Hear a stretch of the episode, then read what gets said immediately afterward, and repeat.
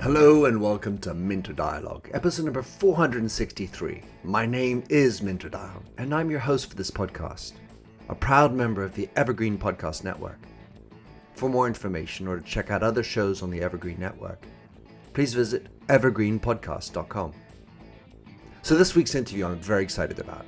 It's with Manfred Kets de Vries, who's the Distinguished Clinical Professor of Leadership Development and Organizational Change at INSEAD, amongst other posts. He's held professorships at McGill University, the École des Hautes Études Commerciales à Montréal, and the Harvard Business School, and has lectured at management institutions around the world. The Financial Times, Le Capital, Wirtschaftswoche, and The Economist rated Manfred as one of the world's top 50 leading management thinkers, as well as one of the most influential contributors to human resource management. He's the author, co author, or editor of over 50 books and has published over 400 papers as articles or chapters in books. With Manfred, we discuss the most important shifts needed in leadership today storytelling, inner theatre inventory, authentizotic organizations, and some of the other key concepts in his new book, The CEO Whisperer Meditations on Leadership, Life, and Change, one of the many books Manfred penned during the pandemic. You'll find all the show notes on minterdial.com. Please consider to drop in your rating and review and please don't forget to subscribe to catch all the future episodes. Now for the show. Manfred de Vries, I am thrilled to have you on my show. You hmm. are the second INSEAD professor I had I've had the chance uh, to to have on my show. I've been tracking your work through all these years. Many years did I go ago to INSEAD, and uh, you um, have been a, a fountain of inspiration, uh, t- saying it the way it is. And, and everybody I know that took your class back in those days, in the 90s, absolutely adored uh, having your class. So, Manfred, in your own words, uh, describe us who you are. You have many hats. Actually, I like to leave at the moment after the introduction because I will never live up to those expectations. no, I mean, I, I wear a number of hats, and that's actually, um, I guess I started as an econ. I, I was first a, an, an, trying to be a failed engineer. I didn't last very long. I mean, I never made as an engineer. I failed, but I start. I mean, I, uh, I got depressed thinking about the time I had to spend in the laboratory. Then I began, took as a negative choice, became an economist. Uh, but I also had some interest in psychology. So then I took an, I remember when I did my, uh, was in Holland, it's called Economisch Doctorandus, it's a master's degree. I took an, and I had a fantasy, a romantic fantasy about um, boats. So I got an, uh, one of those freighters and it was the most boring. I mean, I, was a famous Dutch writer at the time who wrote, who was, was basically, he was a doctor on a boat and he wrote romantic uh, stories, but my boat was boring and I couldn't, I couldn't it was totally boring. Uh, and I got off as quickly as possible in Boston, walked to the Harvard Business School. I had actually been at a program, uh, at uh, the kind of the summer program at Harvard, which I very much enjoyed because, uh, I mean, I come from fairly, you know, that in those days people didn't travel so much. And um, uh, I met lots of people from different countries. And so I talked myself into a special program called the International Teachers Program. At the time, it was the, the way of the Harvard Business School to propagate the case method. And basically, it was, a, it was in one year of st- studies. You could pick whatever you wanted, uh, but you had to take one course on case on cases. That was important. After all, you were trying to be an advocate. And uh, there was one course recommended by the advisor at the time. It was called Psychoanalytic Psychology and Management Theory. I think this is crazy. And so I said, I should take that. So I still remember it so clearly because the first assignment was reading the, the biography of Freud. If you ever seen it, it's three volumes. And my English was not so good. And I was, you know, I mean, you have an assignment, you do it. And that's my fantasy about it. And I thought it's going to be a seminar. So I spent a whole week reading the three volumes. And I, of course, I was the only one of the whole. it was so crazy. But then suddenly I got into another world, which was interesting that time, you know, coming from a different country. And you had to read the Rat Man, the Wolf Man, and the psychotic Dr. Schreber case studies. And it was kind of strange, you know, going from economics to that. And I, the man who was teaching that was a man called Abraham Zaleznik, who became my mentor. And so I got into the doctoral program on the way there, and also an MBA. And so, uh, and then I had to find a job. Also, I wanted to become a psychoanalyst because Zaleznik was the only person at at uh, business school was a psychoanalyst. So I thought uh, that would be good. There's, there's a good niche. Uh, I don't know. It was a, a, little bit crazy actually to become a psych to become a psychoanalyst is a little bit nuts because it's such an, a lengthy process. Anyhow, I needed a job, and since I had chosen Zaleznik, who in his own narcissism had split off from the organization department, I was not a good politician. I should have joined the other group. Uh, I didn't get a job because I was the crown prince, you see, and the crown prince uh, got beheaded. So I, I, I first went to INSEAD, and then I got fired there, actually. I was the only one fired and rehired. I was there two, two years, and I still remember the dean at the time who didn't know how to say that I was fired. He couldn't, I couldn't say it. So I only realized when I was walking out the door, it was the same language approach, you know, a lot of good news, and then shoving the bad news very quickly, and then the good news again. So actually, uh, INSEAD should be, the faculty should be very grateful to me because after that, they realized if I was going to be fired, many other people would get fired. And so they have now a faculty evaluation committee. You can be fired like that. That time it was a cabal. Anyhow, I was not really uh, upset about it. went back to Harvard, still didn't get a job there, a more longer term job because of my crown prince role, because the OB department was, I mean, I mean, I, in a way you might know that yourself, but academics can be fantastic in character, character uh, assassination and still remember the, at the time the head of the department, he will never write anything. Very good motivation, by the way, to tell you you never write. yeah, you'll never be good enough. no, after 53 books or so, you will never write anything. And whatever he has written, he has written with somebody else, you can do it alone, etc., etc. Anyhow, somebody took, uh, was willing to get me back. It was interesting. They felt they had made a mistake. And but at the same time, I got an offer from uh, Henry Mintzberg. You might have heard of him. Mm-hmm famous professor of course. at, in, in, management. And i had been doing a stress study for the canadian broadcasting corporation. Anyhow as long as i'm telling a long story. Anyhow i said i know INSEAD let me go to uh, montreal and i can do my second training which i did there which was very interesting. So to really mix uh, yeah, mix psychiatry and management. Uh, it was very much, you know, you know, uh, dominated by the Department of Psychiatry, actually my, and my analyst, uh, Dongier, was the head of the Allan, which was the major mental health think tank at the time in Canada, and he also was the head of psychiatry, which I had. Um, again, I'm in this way of naive. I picked him because I felt he was a mensch, a human being, as opposed mm-hmm. to some analyzing machines, whatever you might call. But I didn't realize that was a masterstroke because he was, you know, having him as my analyst people were dancing around because so I graduated very quickly actually. It was very it went very quick. So thus I became an analyst and a professor of management. Then eventually I decided to go back to uh, to Europe, which uh, had to do the winters. I like Montreal, by the way. It's a, so do I. I lived there for four years. Yeah, it's an, it's a nice city. It's a nice city to bring up children, but uh, it's a long winter. It is. Yeah, my wife is Swedish, and she already had some, seen some long winters in. in sure. So, uh, so and, and the best place in Europe happened to be uh, INSEAD. So I went there, and, and so I got. Uh, so I, I, taught for a long time on my course on uh, organizational behavior, which you said as well. I, I, really enjoyed it. It was a real edutainment to really get the students in. I'm, I'm a good entertainer in that respect. This is true. I confirm. I'm very good in entertainment there. But uh, then I decided at one point to uh, do something else. And I started what I call sometimes, actually, it's called by one of my colleagues, my CEO recycling seminar, which I've been doing actually too long, maybe. I'm the, I've been doing that for a long time. But the reason I'm doing it is uh, I don't know what's going to happen. I mean, when you do an MBA class, you have your cases, whatever it might be, and you know you, have an idea about the general gist of it. But with when I take 21 executives, senior executives, and I never know, uh, you know, I have to be spontaneous. I you give, give a few lecturettes, but for the rest, it's all up to them. It's a bunch of cats, right? Exactly, and uh, at this at around that time also I got one dean asked me to since I was the only one at the time. Now everybody talks about leadership. I was the only one who uh, talked about leadership. They asked me because there was a report by the Boston Consulting Group to um, that we talk about leadership for the world, but we have no leadership programs really.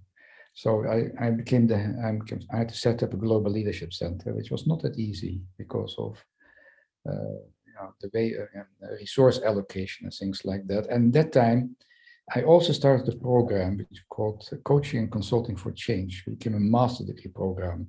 So I was very early in the game. Now everybody in the kitchen sink is a coach, but and uh, I, I joined up with two colleagues who were both both psychoanalysts, one American, but trained in Germany, and one Dutch, trained in Holland. And so this is, has become a very successful master degree program, which a uh, number of sections in Singapore and in uh, in, in, in, in Fontainebleau. Um, so I did that for a while. Uh, I had to also, as a, I had to become a little bit of a manager, an ac academic entrepreneur, because uh, I the, at the time that Dean was then in power, starved me for resources, so I had to be very um, yeah, resourceful. yeah, yeah. I mean, deans were sometimes uh, not not very visionary. This was not one of the visionary ones. They're called the they're called dean counters instead of bean counters. He was literally a bean counter. That's his background. Unsurprisingly, that was the problem too. I claim to fame. Anyhow, uh, so I did that for a while, and uh, at this point, actually, uh, I guess I got more interested in uh, maybe my age uh, in so from looking at organizations, looking at individuals, um, and I've written lots on uh, lots of articles and books on narcissism. I guess one of my la latest book was called Leadership Unhinged, which is really where I talk about not the dark triad, which I don't like the term because it doesn't make sense to me, but the dark dyad, because they put the dark triad, as you might know, it's narcissism, uh, uh, you know, uh, psychopathology and um, and Machiavellianism, but Machiavellianism is a derivative. So I think it's better to hmm. talk about a dark dyad. And of course, we had such a great example of a dark dyad for a long time, running the, the most powerful country in the world, which is was quite um, remarkable. So I got more interested in mass. You, you mean China? Uh, no. oh, oh, oh, no. Oh, I'm sorry. sorry. That's another. That's another. Oh, that's a good guess, actually. I, I wrote once an article, uh, in also in the book. I have an art. I have a chapter on, you know, I'm making advocacy like uh, we need more leaders for life, which is very good for for good for everybody. Yeah. And um, so, but that, that's where uh, Xi Jinping fits into the picture. Indeed, and, uh, he's a lifer. So, so Manfred, a, a wonderful uh, career you know, I, I can't help but think, how do you advise people to follow their passion when you have had such a circuitous route and gone through so many different parts of businesses and when when you look back what is it that people should be doing to in order to land on the thing that makes them tick? No i mean it's uh, i'm a very you know one of the things people tell me that I can, I'm not, I don't see myself as very original, but I can take sometimes, I'm Dutch, you know, Dutch is low context culture. You know, the lowlands. Yeah. Now, actually, in my class, we would say sometimes, let's talk Dutch now. No more bullshit. No more go around mm. the circles. And uh, so I am a good translator of um, trying to take, I mean, for example, psychoanalysts, when you look at psychoanalytic writing, it's so convoluted. Yeah, Carl Jung. I, am. uh, Jung is actually not even so bad, and Freud got the Goethe Award for his writing, or got the Nobel Prize. But other ones are such terrible writers. And the terms they use to really, I mean, it's a little bit like I get irritated when I get a doctor's uh, exam and I see all those words and I have no idea what they're talking about. I just use, I mean, I've been taught, use your client's language. So talk their language, don't hide behind words, you know, it's a social defense. And so I can, I'm, a, I'm a good translator and like simple things. I mean, I, I like, for example, two by two matrices. So you can put, have, for example, a simple two by two matrix. The BCG. yeah, but it's not a BCG one. They're more, they're, they think more complex because they have to sell themselves. Of course. Uh, I mean, I spent quite some time with, the, with their competitor, McKinsey, trying to make them more human beings to some extent. Um, but, you know, two by two, it would be like, don't like, important, not important. So that's one of the little simple things. So um, unimportant, don't like, where are you there? you're never going to give you know you don't like it it takes you it sucks energy and you're never going to be good at it um, like not important go fishing it's good for the soul i mean there's a dutch word as you know called niksen. you might have heard it niksen. it means doing nothing this is good for the soul doing nothing you, of course you never do nothing if you really do nothing you're dead your brain is dead so you far, far niente yeah, I know it's it's good. I wrote some few articles about doing nothing, but it's uh, you don't do nothing. When I, I mean, most of my books I've written walking in the Jardin de Luxembourg or so. And I walk around and look at the children play, or I go swimming, or whatever, I might walk on the beach if I'm on the beach, or in the forest. That's why I write my books. Of course, I write it down here, but I uh, the ideas are there. I mean, the fame. I'm a great believer in the three B's of creativity. You know, the bed, the bath, and the bus no, so uh, although I don't drive, uh, driving is the, of course nowadays with uh, all your gimmicks on your phone. That's not you don't get much peaceful there, peace there. So so coming back to my little matrix, then you have a like important. You should do that, and uh, and and, and so you have this you have this the four quadrants. So I tell people, you know, what gives you energy? That's, a, that's an actually unconscious way because 95% of our behavior is unconscious, unconscious way of getting a sense of uh, what's important to you, what gives you energy, and also what drains you of energy. You know, and like of course you can have the whole situation of being with toxic people. So try to, I mean, talk about happiness and positivity and things like that. I mean, try to avoid toxic people and entropy. Yeah, and sometimes, of course, you cannot, you know, might be close family members too. You might be unlucky there. But anyhow, that's uh, so. So I try to. I'm also coming back to. You know, I, I I I do quite some consulting still. Now a lot of it online. You know, although I get a little bit tired of two-dimensionality, it's nice to see people in the real. But it does certainly beats traveling. Traveling has become such a pain in the neck, as you know. That's true. And so I people people have the fantasy that I'm a good coach. I tell them I'm a terrible coach because good coaches ask complex, interesting, deep questions. I'm, I'm all over the place. I tell them they're, they're, they're full of they're, full of idiocy. They are idiots. I give them advice. I'm all over the place. And you know, people make it even be life coaches, career coaches, skill coaches. I once wrote a little article about score coaching BS I mean, uh, and they have prepared models. I mean, uh, models, of course, are ways of dealing with anxiety, and of course, nice to have a little more. But of course, we have models in our head, but to to hang yourself up on models, I mean, I do anything what works. I stand on my head to get some movement, from paradoxical intervention, positive reframing, deep psychoanalytical. Although I'm also cynical about that because it's sometimes too simplistic. Dream interpretation, like in my class, I, I, they come in my class and I says, do you dream? He said, ah, I, I think I dream, but I don't remember. Two days later, they all are dreaming happily and, and, and offering their dreams and trying to, I try to make some sense of it. Of course, that's wild analysis because the only one who can really make sense of your dream is you if you really know yourself, which of course you don't know yourself because you have too many defenses. But some people want at least to make an effort to know themselves better. And that's the reason they come to my class. So why they come to my class? They are midlife usually. And like also the people in the other, the master course, they're midlife and start to have some existential concern. You know, they uh, when you are under 40, you're immortal. Over 40, time left to live. You look at your body and it's falling apart. Your hair is falling out, you know, your wrinkles, eye glasses, hearing aids, whatever it might be. And you're not, and for men, you're no longer Don Giovanni, which also uh, really hurts. So uh, those narcissistic injury gets at you. Yeah, a friend of mine just did some research or, or at least plowed into some research that showed that actually we peak in income revenues in our early 40s as well. And that generally after that, we're struggling, changing careers. and um, yeah, and we're getting older. so I have a question for you, Manfred. You mentioned we have these models in our heads, and and but also think we have stories in our heads, and the stories we tell ourselves about ourselves. Tell us, tell how do you describe or or change the definition of model versus stories in our heads? You touch upon a very important topic. Uh, my wife tells me that I'm a storyteller. Hmm.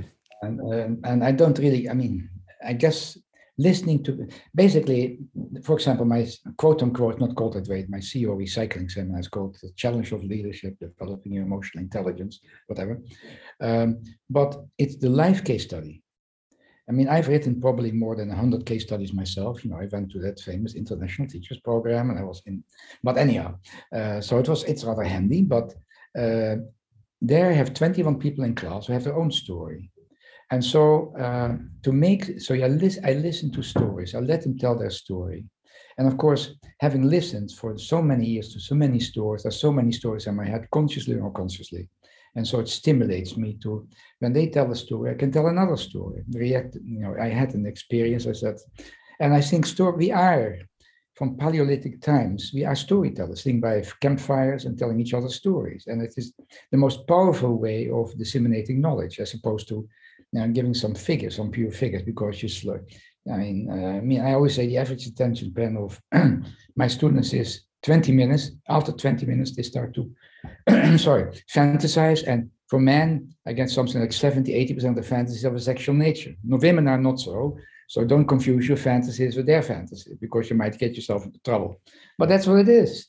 And so, but if you tell stories, that really, because we are we are very self-centered, you start to relate it to yourself. So the, the mere fact, that's what's an eye-opener for the people. Say, listen, we have 21 people in class. So 21 people are going to tell their stories. Must be quite boring. No, because every story you tell, you relate it to yourself and said, I had a similar experience, or I was different. Was I lucky that didn't happen to me, etc., etc. So storytelling is the most powerful tool you can have in education. And some people are very good storytellers, other, other less storytellers, but it's important. And of course, uh, if you can, if you have the element of also sometimes taking a meta perspective to look at your story from a distance and say, so what, ha what happened to me? And that's what I try to do really, uh, how to, to create more reflective leaders, not having a knee-jerk reaction. And the sad thing is, as you probably know, many executives self-destruct when it become, you know, the, the famous word uh, hubris, excessive pride is such a true situation when you are, you need to be somewhat narcissistic to go to the top. And but it gets accentuated by the perks of the top. So I mean, I've seen it too many times going to certain banks and the private elevators, the private dining rooms. I mean, all the people tiptoeing around you. You know, it's uh, it's it doesn't. Dans la cour, as we say in French it very quickly can go to your head. Yeah, so, I certainly uh, saw a lot of that. And you see, you got you start to surround yourself by an echo chamber after a while, and you can't make you don't get the information anymore. And people start to filter information. I mean, look at look at the craziness of Trump by his cabinet meetings, where people have to say "Hail to the chief" before they yeah. start. It was so nuts. I mean, you start to wonder about the average intelligence of a voter sometimes. And when you look at that and say, listen, this is an you know, this is certainly not a healthy sign. In other situations, people would be institutionalized. Imagine how fast we could solve the world's biggest problems if more SaaS startups would gain traction sooner. Welcome to the Tech Entrepreneur on a Mission podcast. This podcast is dedicated to sharing experiences from B2B SaaS CEOs who are going above and beyond to deliver change that is noticed. You will hear their secrets and learn what is required to build a SaaS business that the world starts talking about and keeps talking about, and how to overcome the roadblocks to do so. Well, I, I do think that the uh, part of our problem is that as a society, we're not doing enough analysis and investigation and, and doing the hard work with the responsibility of voting. No. But when you when you talk about storytelling, I certainly believe that I was able to tell stories when I was running a company worldwide. but it takes time to tell stories. It doesn't look like you're being the hyper efficient, super effective dude who's leading and charging and you know do this, do that, and executing and what the CEO is all about. That's that's an that's an illusion. Come on, you know better. Of a good course. CEO is a good storyteller. That's what it is. I mean, But why don't more CEOs, more leaders get into storytelling and allow for it to happen? Because I, I my, my personal feeling is that a good story is personal. A good story has to relate into you personally. Otherwise, it's just like some sort of superficial rendering, some Teflon story that you're just delivering out mm, and, and I, I think that so many CEOs aren't I don't have the the confidence or something to actually let that personal side come out. maybe you should teach them. I mean, the the, the what what are the biggest phobias of CEOs? Um, I mean, public speaking and fear of spiders, maybe, and snakes. That's some. Uh, And death, I'm sure. Now that they don't talk about that, they keep that uh, somewhere. They put it, comp- but be very good in compartmentalization.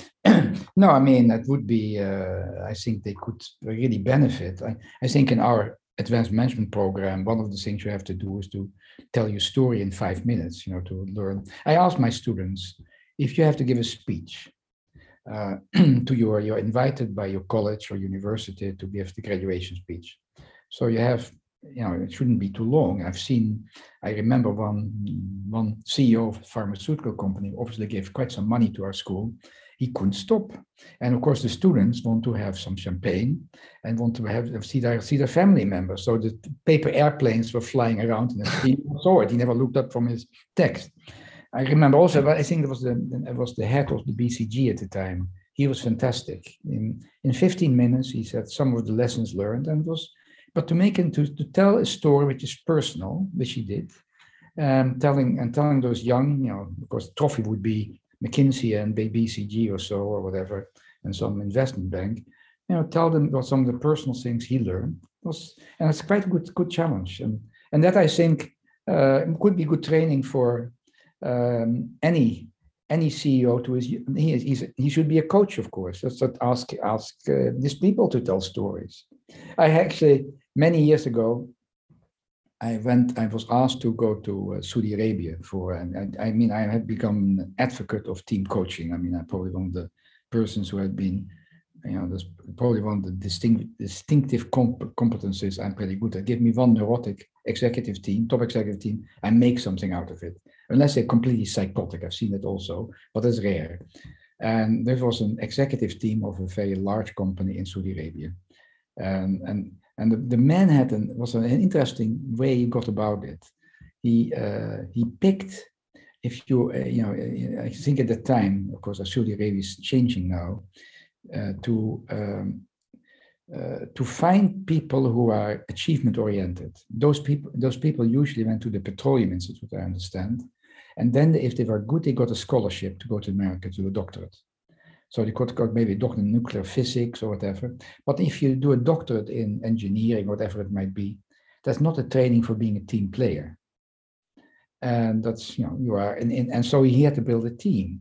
So he and then he had to go. They had to go back, what I understand, and they had to teach at the university where, where there were many very boring, boring bored students, which was not exactly the greatest stimulus. So he would ask them, you know, can you tell us? I mean, it's a new management book comes out.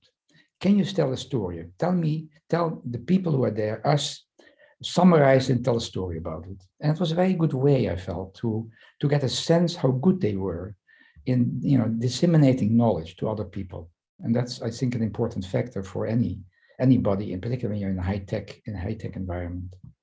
But you know, the training you you you you should prop that you're you propagate it more. I mean, I do my I, I do my part of it. I I'm mean, with you. Hey, Manfred, I'm with you. And and I so I, I did a, a documentary film on the Second World War. And the reason why I did it uh, outside of a professional space is it's about professionalizing the idea of telling a story. How much pathos do you want to include according to the medium that you're using?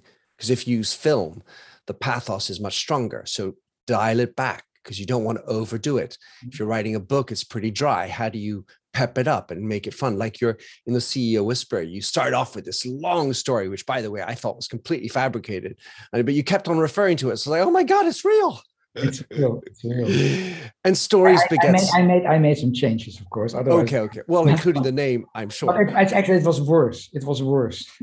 oh boy! But I mean, stories beget stories. So not only is a story a fascinating way to transmit your message, mm-hmm. it makes people engage into it and, and then connect into it, which is really so important when you're talking about building a team because you you relate in especially when the story is personal because then you're you're you're engaging at a different level of course one thing what i struggle with when people tell me stories in my class for example um, and you probably know the the, con- the, the concept of negative capability, which is comes actually from uh, Pope, an English poet.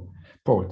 Uh, the element of not knowing. I listen to a person's story, and since I'm supposed to be the specialist, you know, I'm sitting in front of the class, I'm supposed to know. They don't really know that the older I get, the less I know. That's that's my that has been an exponential curve. So I sit there and listen, and said, what the hell is he really telling? Because there's a story underlying the story. Yeah. What is really going on? And I sit there and struggle. I, in the beginning, I used to be anxious because I wanted closure. And now I know that the class is going to help me. There are a lot of brains there, and slowly the real story comes out of there. But it's still, it's still, and sometimes it will never come out of there. But generally, it comes. And so the, the, I think that's probably my head as a psychoanalyst, because you talked about different heads. I've had as a management professor, I had an economist maybe, had as a uh, general human being, and but also I'm a psychoanalyst. Uh, although as, I try to tell people, I'm not a religious psychoanalyst. I do anything that works. I, um, I mean, uh, Freud had a lot of good ideas, a lot of bad ideas too. So, uh, and I'm, I'm very interested in evolutionary psychology, developmental psychology, cognition, all those neuro, neuropsychiatry. So I mix all those kind of things to try to make sense out of it. But what is the story behind the story, which also to me interesting? What is going on? What what is the what is the person struggling with? What is what is he or she trying to disseminate to us? And what is not being said? That's also quite interesting because you have a story and said something doesn't sit together it doesn't make sense. There's something missing. What kind of sense? Of course, you can say to people, tell me everything, as a psychoanalyst would do. That's, of course, bullshit. Nobody tells everything. You censor. And of course, when you start to have more trust, that's, by the way, and of course, a factor in, or I mean, I've been made lots of plea for uh, you know, what I try to do is to make to create more reflective leaders, but also create better places to work. Because, as you know, from uh, when the the Gallup polls, around 80% of people are not engaged. It's That's for sure. terrible. It's terrible. So what can you do to have people a more fuller life, more balanced life, and and uh, how, how, they can to give the most of their energy coming back to my energy barometer to the things they they are good at, and are, make, are making the right choices. One of the things, Manfred, you you talk a lot about, and I really I had a great time reading the CEO Whisperer. I know you've you've written a whole slew of books. And unfortunately, we can't get into them through this pandemic, but uh, certainly cause for reason to for everybody listening to go jump in and check out your body of work. But you, something that's obviously running through all of what you write about is this idea of self-reflection and self-awareness, getting to know who you are as a leader and tapping into what's important to you, what is your purpose. So the question I have, and it's probably a vast question, but I don't know how you want to handle this, but what is you? When you are trying to understand who you are, the container of you, there's the name, there's the title, there's the me on a good day, there's me on a bad day. Mm-hmm. And and how do you how do you actually is it even possible to have full knowledge of self? No. No. That is, I mean, you uh, that's I think very difficult and um, to help you to to see through your biases, the various defense mechanism, it's important usually to have some guidance. And um, of course, that's part of the psychoanalytic process that you, uh, had two analysts, one quite famous here in France, um, Kiwi, uh, Joyce McDougall, who wrote a little lot about. I people think that the idea of the inner theater is for me. It's not for me. It's from her. She wrote a number of books about the theater of the mind, theater of the body, and things like that. Uh, then I had a second one in Montreal, who was the head of psychiatry, um, um, Maurice Dongier. And so they were very helpful to make some sense, but it's a work in progress. You know, it, you know, also new new life experiences come, and uh, so you know, in that respect, you know, people say I want to go into psychoanalysis. It's quite luxury to be, know, so many times a week. Just, uh, of course, people had prayer and things like that. So, so uh, sort of they went to a priest, whatever it might be, or a rabbi, or whatever it. Uh, but uh, some people are lucky; they have some good friends, or they have a good partner. You know, I mean, mean also uh, wife, husband who can help them. And I, I was I was a few years ago before the pandemic. I was in uh, Malaysia, and there is an uh, there's a tribe there. I was fishing. I was I went for snake the snake fish, strange fish which uh, which apparently um, is a primitive fish which has to go up and breathe. But uh, snakehead fish, a snakehead is called. I was curious about that, so I was with a friend, and there was a tribe there, the Senoi, the Samoy, I think Senoi, Samoy and they had a habit, I mean, M or an N, I'm not sure. Uh, they had a habit apparently, which is like maybe it's just a story, that they every morning they would tell each other their dreams. And I'm a strong, and that was a good, and they, the one was a dissertation written about, the belief that they had, that they had great mental health because they were trying to detoxify certain, I mean, dreams are very often a way of practicing difficult situations, particularly when, when young people and, and that's the reason uh, youngsters have so many night nightmares, means the children I'm talking about. Otherwise, of course, it's uh, dreams are trying to tell you certain things you don't want to hear in daily life. So I, I, I pay attention to my dreams. And when uh, and the nightmares, adults don't have many nightmares, but if you have repetitive dreams and nightmares, there's something going on with you and you don't want to listen. You are you're refusing to to listen to that. But as I said, it's uh, it's not bad if you're a coach, for example, and there's so many coaches, uh, it can be a very lonely existence and you get lots of toxic material. You're garbage can. People throw garbage into you and you have to detoxify it. And so I uh, think it's a very important factor to, um, to have supervision, to talk to people about it and try to get some other point of view and maybe give the toxic material, move it onward one way or another. It's, uh, and again, it has, you know, when you talk about the talking cure, when you talk about storytelling, the talking cure, just the mere fact I see that when people tell their stories about their life, it's like you know you have make you talk about films, making a documentary, and what are you going to put in documentary? What kind of events are you going to put in documentary? Because you don't have enough time to put everything in documentary, and uh, you know, and it has a very cathartic experience when people listen attentively uh, just listen because I, I don't I tell people not to, to, interrupt. Let them talk. They have they have so much time to talk and after that they can have some questions of clarifications only. And then the listener has to shut up and just listen to the free associations of the people what they make out of it what's going what they think is going on what are some of the issues and how they can be helpful given their own experiences and can their own story. I had when i was in your situation I, that kind of thing and that goes that makes the seminar so powerful because i mean in the in the, the those programs the, the, the the master degree program the powerfulness of these programs are not just the conceptual material which is also given. It is that you have you get a, a fairly intense form of psych, psychotherapy in a group setting.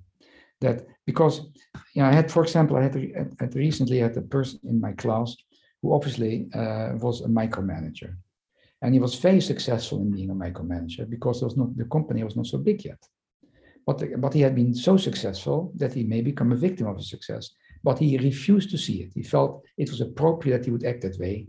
And so the famous statement that that's the advantage of a group setting. When one person tells you your ears like a donkey, ignore it. But if 10 people tell you ears like a donkey, you might get yourself a saddle, you know. And so I made a slight comment about maybe he should look into it, but he basically, it was Teflon.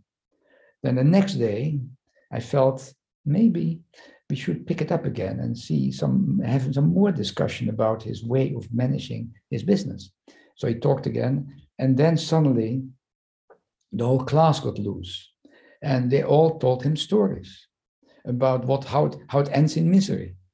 And that time, I think he heard it. He heard it. Now I'm curious because I'm going to see him next week on yeah, yeah next week, and see what he has done. You know that's the, a change. But you, you know, obviously, that when you're the leader at the top of the pyramid, it's a lonely place. You talk about that, and people tend to tell you what they think you want to hear, as opposed to what you need to hear. And so, creating an environment where you have a mentor or you have peers that you trust and who are prepared to listen and mm. with some level of of uh, good intentionality giving you feedback I think that's also another thing that's really a missing piece with so many leaders who, in their tour d'ivoire, their ivory tower, they they don't have the information. They're not connecting with people. They have this narcissism that's going to their head, and and they forget how they got there. They they forget their personal story. And I suppose I'm wondering if by telling your story, as you were talking about, or, or talking about your dreams, would you characterize that as a way to unwire, to dewire some of the thinking, the programming, the story that you've gotten fixed in your mind about who you are and can't be anything else? Yeah, but as I said, it's um, that's the reason I I prefer to work in as in team setting because it goes faster. It's of course it's will dewire, but it takes longer. Uh, like for example, this gentleman who is this micromanager if I would be, I have another person who's also a micromanager who is now, but it takes more time. I've been hammering at him in a friendly way, you know, and trying to see the paradoxical nature of the things.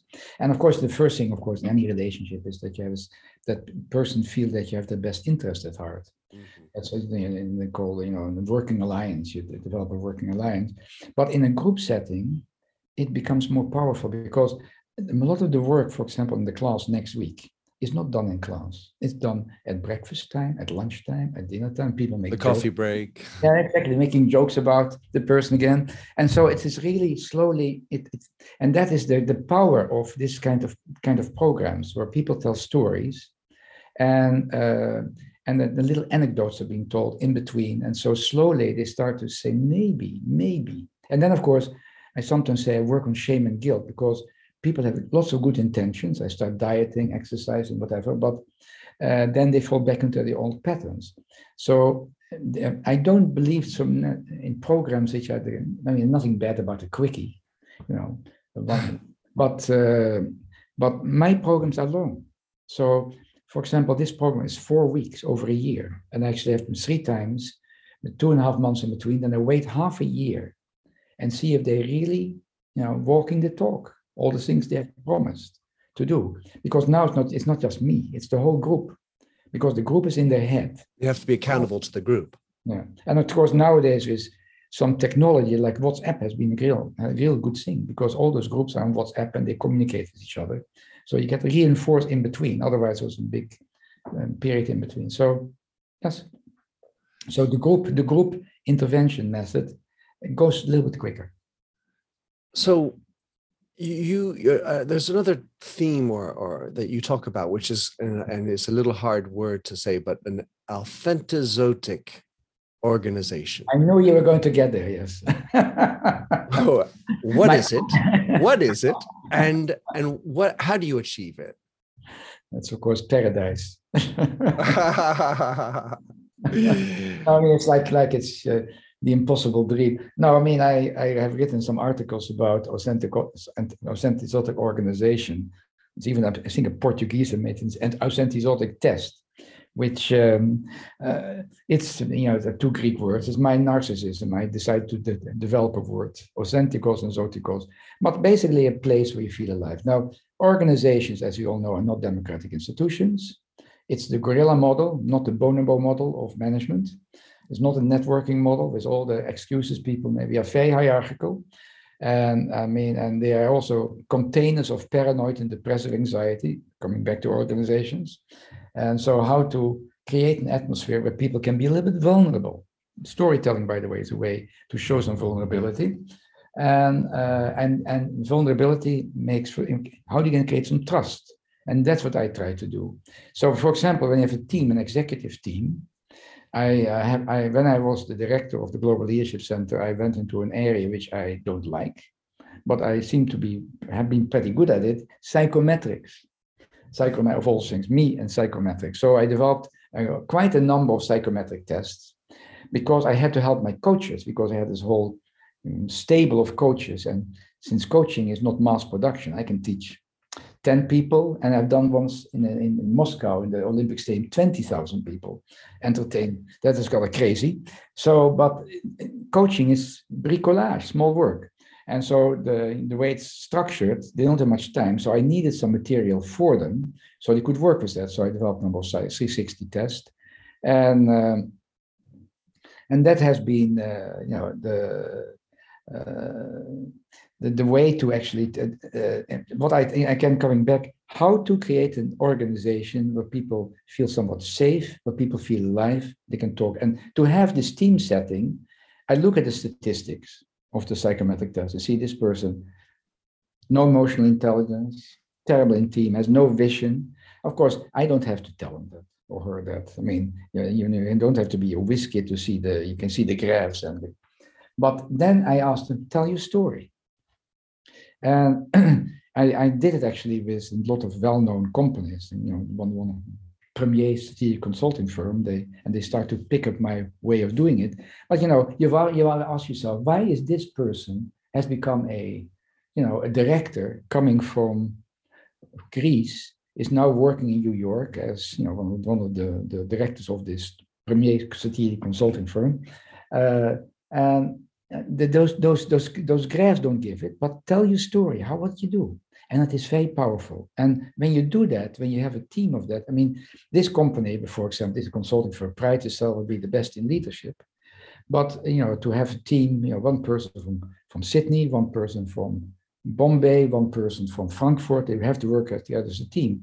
But how can you really work together as a team and you don't know each other? So when you have told your story, you have a network, a very powerful network. You have heard the things about the person. You feel comfortable with the person. You know why the person is the way they act, the way they do. You make some contracts between the person. So the storytelling is an extremely powerful way of creating teams. And that's what I've been doing. And that's the way I've been trying to create this authentic organization, basically organization which are aligned, where people exchange knowledge, where people feel relatively safe. It's all relative eh? because again, uh, organizations are not democracies. If you are the leader of the, the pack, you know that eventually you might make some decisions about the career, salary, whatever it might be. And it's always there, it's always hovering around there. And even though companies try to split, you know, you are a judge and you are a coach. It's always there. You know, you have performance appraisal and then you have a developmental appraisal. You have to split it. It's, it's you know, you have been exposed to that. It's a little bit of a farce in that respect because the reality is it's it's a, it's a fantasy.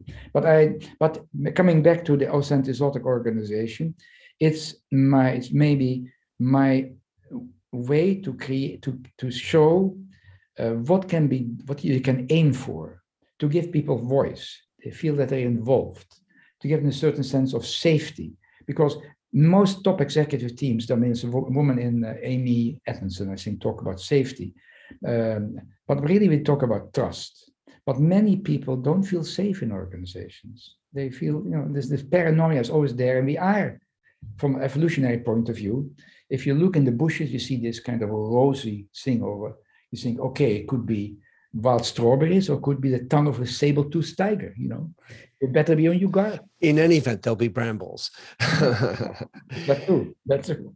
Hey, Manfred, um, just delightful. So many of the things you have spoken about, the stories you've told resonate already just with me.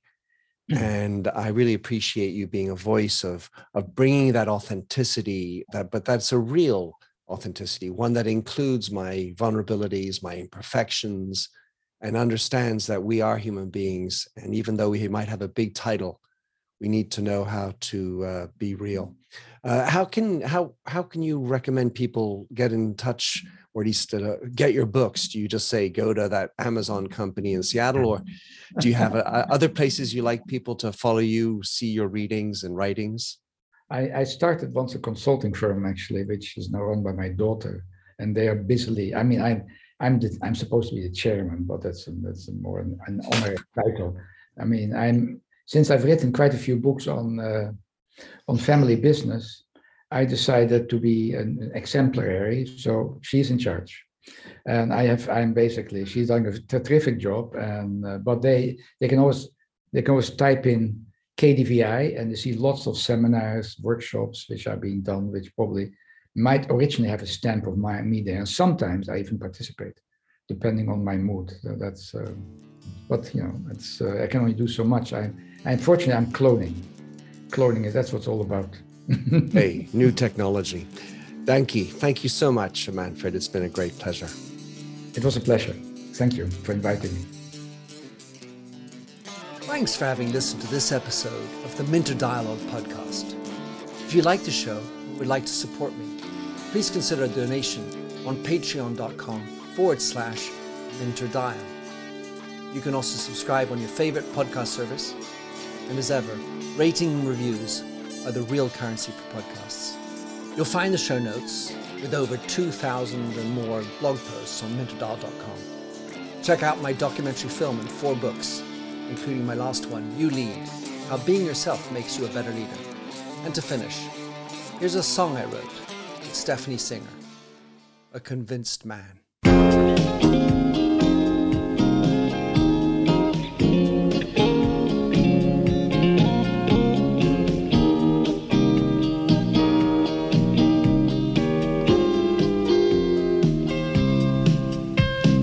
I like the feel of a stranger tucked around me, precipitating the danger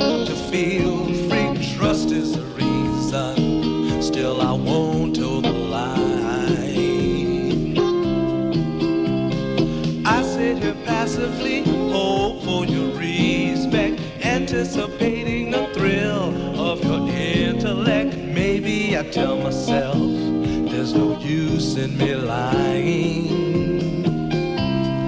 I'm a convinced man building an urge. I'm a convinced man to live and die submerged. A convinced man in the arms of a woman. I'm a convinced man, challenge my fate. I'm a convinced man, competition's innate. A convinced man in the arms of a woman. Despise revenges and struggle with deceit. Live for the challenge so life's not incomplete. What's wrong with challenge? I know soon we all die. Like the feel of a stranger tucked around me, precipitating the danger to feel free. Trust in my reason and let me show you why. I'm a convinced man practicing my lines. I'm a convinced man here in these confines. A convinced man in the arms of a woman. I'm a convinced man, admit to the test. I'm a convinced man. I'm ready for an arrest. I'm a convinced man in the arms of a woman.